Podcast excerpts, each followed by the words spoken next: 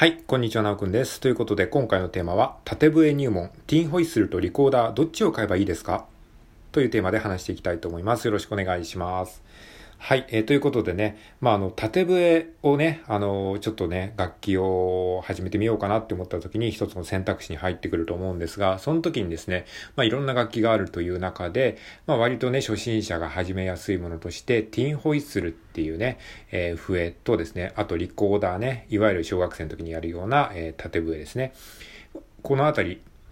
で迷った時にどっちを買えばいいのかというね、まあそういったね疑問がね湧くと思いますので、まあそういった、えー、ことに対して、まあ僕の経験から、えー、ちょっとね、あのー、考えをシェアしてみたいなと思います。はい。まあティーンホイッスルもリコーダーもね、どっちも割と手軽に買える楽器なんですよね。だいたいね、あの、1000円から2000円ぐらいでエントリーモデルは買えますね。だから価格的にはね、どっちも、あの、ありなんですよ。じゃあどっちがいいのか、まあ、それぞれどういう特性があるのかっていうことをね、あの、話していきたいと思いますが、まずざっくりとした結論をね、僕が言っておきますと、えっ、と、まあ、どっちを買えばいいのかって、もしね、迷ってるぐらいだったら両方買っちゃえばっていう 身も蓋もない話ですけど、まあ、両方買ってもね、あの、まあ、2000円から4000円ぐらいで買えると思いますので、そんなね、別に、ね、他の楽器に比べたら、全然安いですよね。普通他の楽器だったら大体ね、エントリーモデルでも3万円ぐらいしますよね。まあ安くて1万円しますからね。両方買って4000円、2000円から4000円で済むっていうのはね、まあめちゃくちゃ安いですよね。っていうことなんで、ティンホイッスルもリコーダーもまあどっちもいいんだけどなって思ってるぐらいだったら、とりあえず両方買ってみて、それぞれの良さをね、自分で体験してみるのがいいと思います。まあね、どっちもやっぱりね、それぞれありますから、どっちかがっていうことはないですからね。はい。まあ、ただね、個人的にはね、どっちか選べて言われたら僕はリコーダーを選びます。なんでかっていうとですね、まあ、ティーンホイッスルでできることは基本リコーダーでできるからという、まあ僕はそう思ってるんですね。まあもちろんね、その、えー、そんなこと言ったらティーンホイッスル警察の方にちょっと怒られそうですけど、えー、まあ、あの、やっぱリコーダーの方ができることは多いような気がしますね。うん。っていうことです。まあ、ただね、本当に、その、もう気軽にただ笛を吹きたいんだっていうことであれば、ティーンホイッスルの方が簡単っていうかね、やりやすいと思いますので、あの、そんなになんか真面目にやる気はなくて、ただなんとなく笛が吹いてみたいっていう方は、まあ、ティーンホイッスルでもいいのかなっていう感じはしますね。はい、ということでございます。ま、ちょっとね、詳しくそれぞれのね、楽器の特性をね、あの、まあ、僕が今までこう、ちょっと吹いてみた中で、えー、感じたことをシェアしてみたいと思います。そうですね。まあ、さっき言ったように、リコーダーっていうのは、まあ、ティーンホイッスルと比べたらできることは多いですね。うん。何ができることっていうと、まずね、そのすべての音階が出せるんですね。えー、例えば、ド、ドシャープ、レ、レ、えー、あ、レシャープ、ミフラット、ミとか、そのなんか半音の音階ね、そういうのが、あの、基本的にはリコーダーは、えー、全部ね、出せるような設計になってますね。はい。まあ、それに対してティンホイッスルっていうのは、基本的にはその、まあ、D メジャースケール、もしくは G メジャースケールに特化した、まあ、D 管、D 管っていうんですけども、そういうものがメジャーで、要はその、その超ですね、えー、そのキーの曲をやりたければ、そのキーに特化した、その、笛を用意しなきゃ、あの、吹けない。まあ、吹けないってことはないのかもしれないけど、あの、非常にその難しいんですね。半音階出すのが。っていうのがあります。えー、だからまあ、いわゆるブルースハープみたいなもんですね。ブルースハープっていうね、ハーモニカも、あの、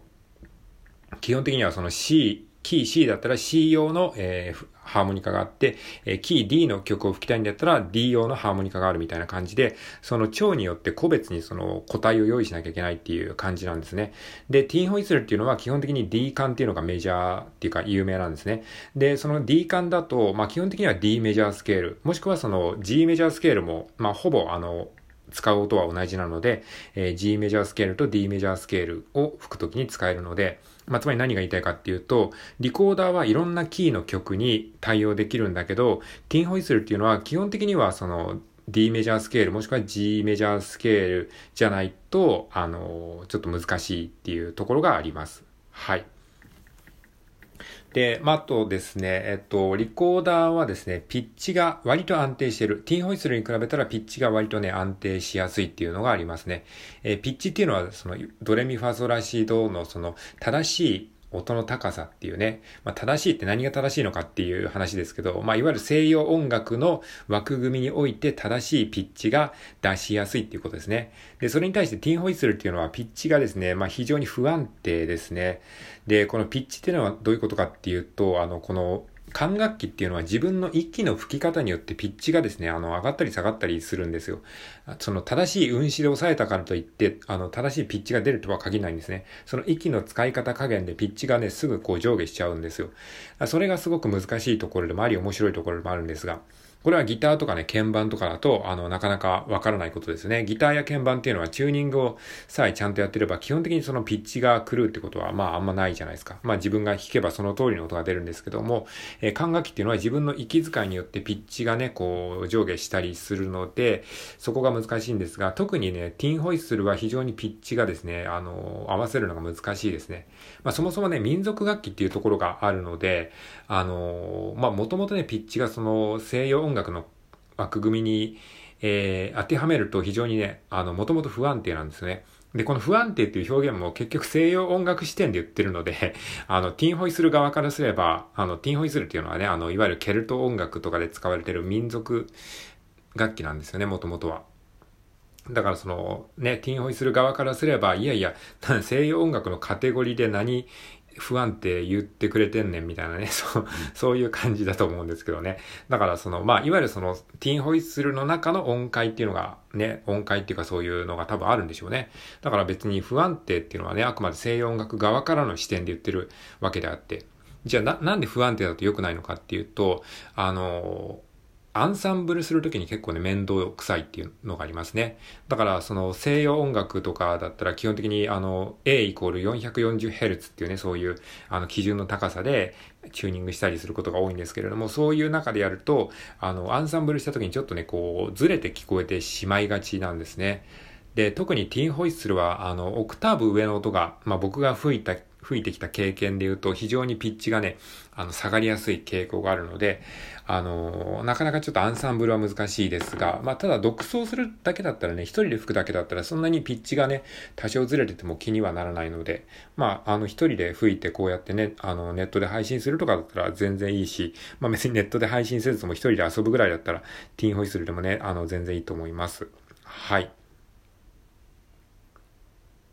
で、えっと、まあ、あとはですね、そうですね、ピえっと、ティンホイッスルのいいところね。まあ、さっきなんかティンホイッスルをちょっとね、ディスるみたいな言い方、あの、なんか、あの、リコーダーの方がいいよみたいな話になっちゃいましたけど、ティンホイッスルのいいところをね、言っていきますと、まずね、運指が楽ということですね。リコーダーに比べて運指が、えー、非常に楽です。えっと、穴がね、全面に6個しか開いてないんですね。リコーダーはですね、えっ、と、穴が1、2、3、4、5、6、7、8、8個穴があるんですけども、ティンホイッスルは6個しかないので、あの、その分ね、運指がめちゃくちゃ楽ですね。で、その運指の並びも、あの、基本的にドレミファソラシドまあ、あの、レミファシャープソーラシドシャープレなんですけれども、あの、基本的にその、下からどんどん指を離していけば、音が上がっていくっていう感じのシンプルなね、わかりやすい、直感的にわかりやすい運指構造になっておりますので、えーもう本当に初めて吹いた人でも簡単に音階が吹けるようになってます。で、えっと、そうですね。まあだから、あの、入門用としては非常に、あの、最適ですね。あの、めんどくさくないというか、リコーダーが8個穴があるのに対して、ティンホイッスルは6個しかないですから、その分、やっぱり楽なんですよね。で、あとね、オクターブが吹きやすいっていうのもティンホイッスルの特徴ですね。基本的にティンホイッスルっていうのは同じ運指のまま弱く吹けば低い音が出て、その同じ運指のまま強くふって吹けば、高い、オクターブ高い音が出るんですね。だから、例えば、ミーだったら、ミの運指の押さえ方をして、弱く吹けばミーってなって、高く吹けばオクターブ高いミーの音が出るみたいな感じ。だから、えっ、ー、と、非常にその、それが直感的でね、わかりやすいですね。だから、息の吹き加減で、その、音のオクターブを調整できるっていうのは、リコーダーにはない発想ですね。だから、そういった意味で、気軽に吹きたいんだったら、ティーンホイッスルがおすすめです。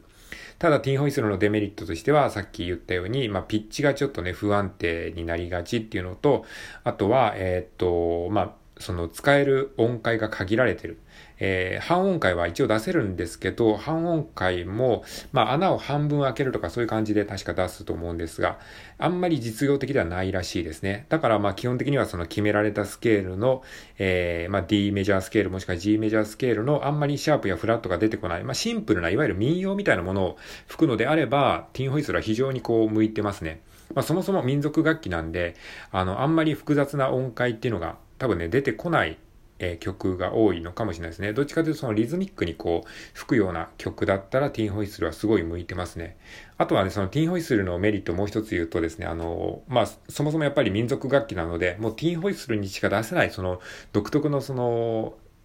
ニュアンスっていうかね、その音色があるわけですよね。まあそれはリコーダーもそうなんですけども、だからそのアイリッシュな音楽とか、ケルト風な音楽みたいなものを演奏した時は当然ティーンホイッスルの方がいいですね。あの、うん、ティンホイッスルのね、あの、